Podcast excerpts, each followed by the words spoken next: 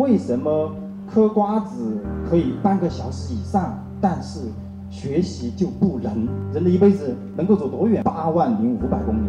我们人一辈子走路的话，是可以绕地球两圈的。我们记忆犹新的，往往就是那些历尽艰难并且最终成功的经历。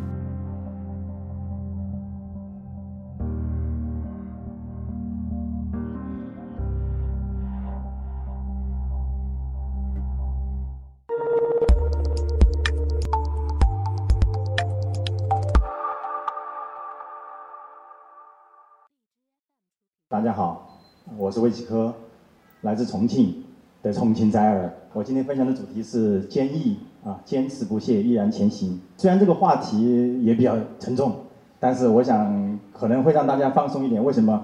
因为我就是不坚毅的代表。从我和我的老婆参加这个童书妈妈读书会开始，虽然读书会每个月都来一次啊，但是爸爸们来的还是比较少，上台分享的爸爸就更少了啊。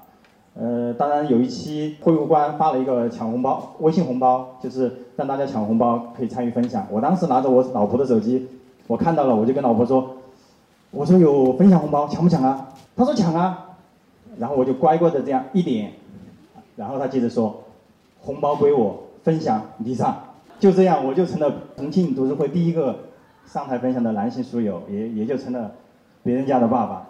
所以说，别人家的爸爸。从这个事儿来讲的话，也就不坚毅。我就想认真的梳理一下我自己，反倒是，那么我就想，我有哪些坚毅或者不坚毅的事儿？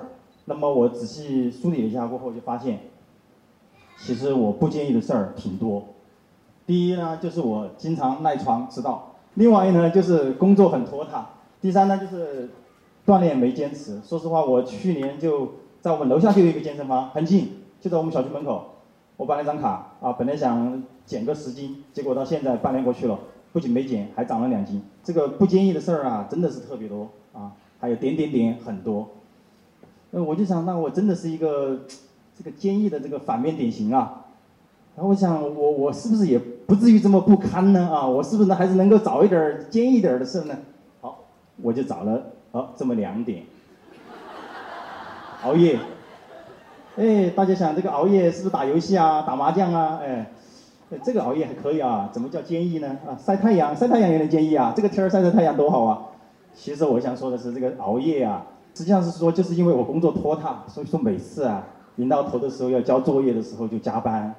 但是加班呢，这点我还是可以拍着胸脯讲，就是我每次加班的时候，我们同事很多人加班，包括这这这两个星期我们投标，我都是最后一个走的，啊，熬通宵的时候。我是每次都是睁着眼睛没睡的。这个晒太阳呢，是指我们重庆夏天很热啊，啊五六十度的高温，我和我们同事也坚持在这个现场一线晒太阳，还这个还是坚持住了，连续几天儿，连续一两个星期还是坚持住了的。就这两点，我还是觉得应该还是算吧哈。不知道大家有没有？大家也可以在心里面梳理一下你的坚毅和不坚毅的表现。我有什么感觉呢？就是需要长期坚持的，好像表现比较差。需要短期坚持的呢，好像还好一点，啊，打个比方，呃，就像我们这个跑步啊，五十米、一百米的跑步，虽然强度很高啊，但是十秒钟，呃，坚持下，坚持就下来了，每个人都可以完成。一千米的跑步呢，也还好，啊，四分钟、五分钟，啊，坚持一下也坚持下来了，也基本都能完成。但是如果十公里的话啊，可能我不知道坚持的人有多有多少，可能就少得多了。如果是一百公里的。这种所谓叫徒步穿越的话啊，两三天时间，只要你可以走都可以都没问题。但是我想完成的人可以说屈指可数了。这个是不是就体现出好像长期坚持差，短期坚短期坚持要好一点呢？然后因为我是学理工科的啊，我是搞土木工程的，所以说对这个数学那块儿经常会做一些联系。我就画了这么一个曲线，画了个什么曲线呢？就是坚毅强度和时间的一个关系曲线。那么，我把这个，比如说平时我们那个打麻将，啊，看小说、看连续剧，啊，打游戏，这种如果是用兴趣归纳为这个兴趣激励的坚毅的话，它可能就是这样的，啊，它强度很高，但是持续时间很短，而且相互之间很独立。如果我们把看书、健身，啊，工作上的一些目标归纳为这种目标曲线的话，它可能是这样的，啊，强度虽然不是那么高啊，但是持续的时间要长一点儿。还有呢，它是可以重重叠的，就是一个时期可以有多个目标。如果我们把这种所谓的完善自己、改变世界、呃为社会做贡献，如果这种比喻为这种精神追求激励的建议的话，它可能是这样的：它的建议强度可能很低，啊，但是呢，它是一直持续的啊，并且可能在缓慢的增长。好，这样的这个曲线有什么意义啊？啊，我这样类比好像还有点像那么回事儿啊，但是。有什么意义啊？好，这就谈到一个一个新的概念啊，我自己提的，我 不知道有没有相关的这种概念。我的老师呢，他是他是大学的教授，他每学期研究生报道的时候，他在给他们讲课，讲什么课呢？不是讲专业的课，给他们讲人生，把人生比作我们土木工程的专业的相类比的东西。他说人生呢，要考虑高度，要考虑宽度，要考虑长度。所以说这样类比的话，我就觉得坚毅强度如果和时间连起来的话，乘起来的话，它实际上就代表什么呢？坚毅能量。实际上我们兴趣激发的曲线，大家可以看到这个曲线下面的阴影面积是比较小的，但是目标曲线呢就大一点儿。但是精神曲线好像就比较小。但是如果我们把它的时间轴拉长，大家可以看到，刚才我的那个是一年，现在是拉长到十年，它的强度可能在缓慢增长。它的目标曲线和兴趣曲线，但是就被大幅压缩。这样的话，这个坚毅能量大家一看就一目了然。实际上，兴趣曲线是非常少的，目标曲线是指精神曲线反而在缓慢的放大。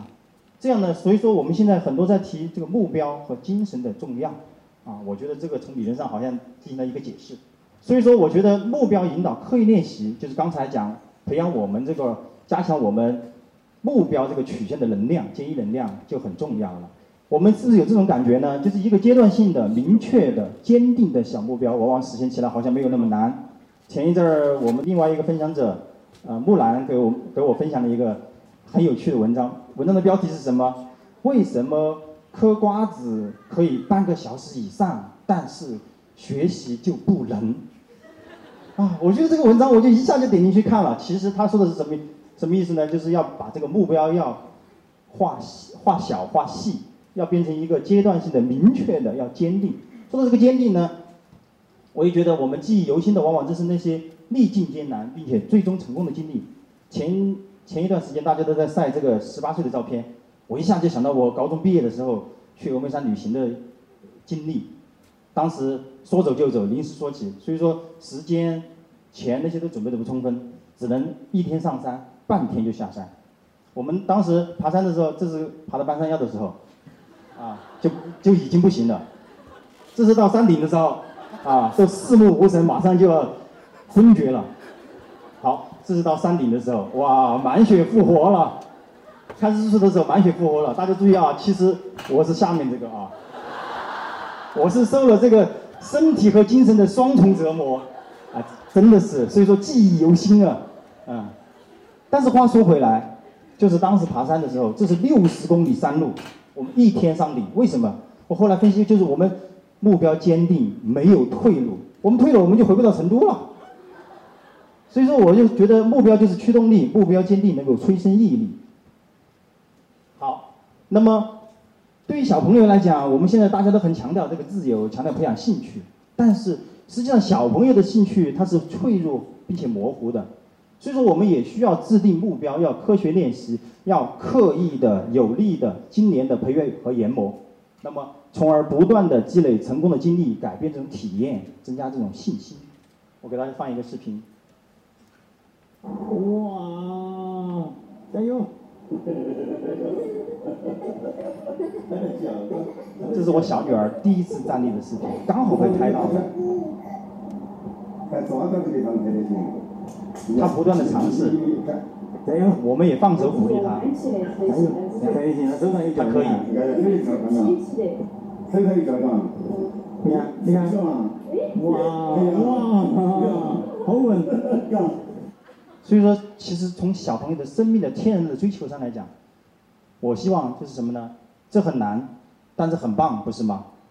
所以我想，这种体验如果更多一点的话，我想大家可能对这种。目标引导、刻意练习的这种效果就可以不断的巩固。那么长期坚持不容易，短期坚持容易吗？人的一辈子能够走多远？我就想到这样一个话题。我不知道现场有没有人知道知知道，可能知道的人不多。实际上可以走八万零五百公里，而赤绕地球绕赤道一圈多长？才四万零七十六公里。可以，我们人一辈子走路的话是可以绕地球两圈的。那有人说有那么长吗？实际上我们可以计算一下，一个人可以活七十年，对现在来讲七十岁是不长的了。那么一年三百六十五天，一年就可以走两万多天，每天只需要走三公里，就可以完成八万公里。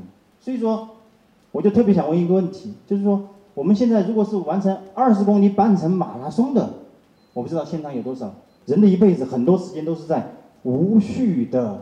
发热，他的行动都只是在发热。马拉松这种活动的话，它是在有序的做功，这就是方向的价值。方向是什么？方向就是我们的人生的价值观是追求。说到这个价值观，说精神追求的话，我觉得受英文而已，就是文化的影响。乔布斯说，活着就是为了改变世界，但是他年轻的时候仅仅也是追求完美。那么各位书友，你们的精神追求是什么呢？最后。我想给大家一句话来总结我的分享：坚毅让你走得更远，而不是在原地打转。谢谢大家。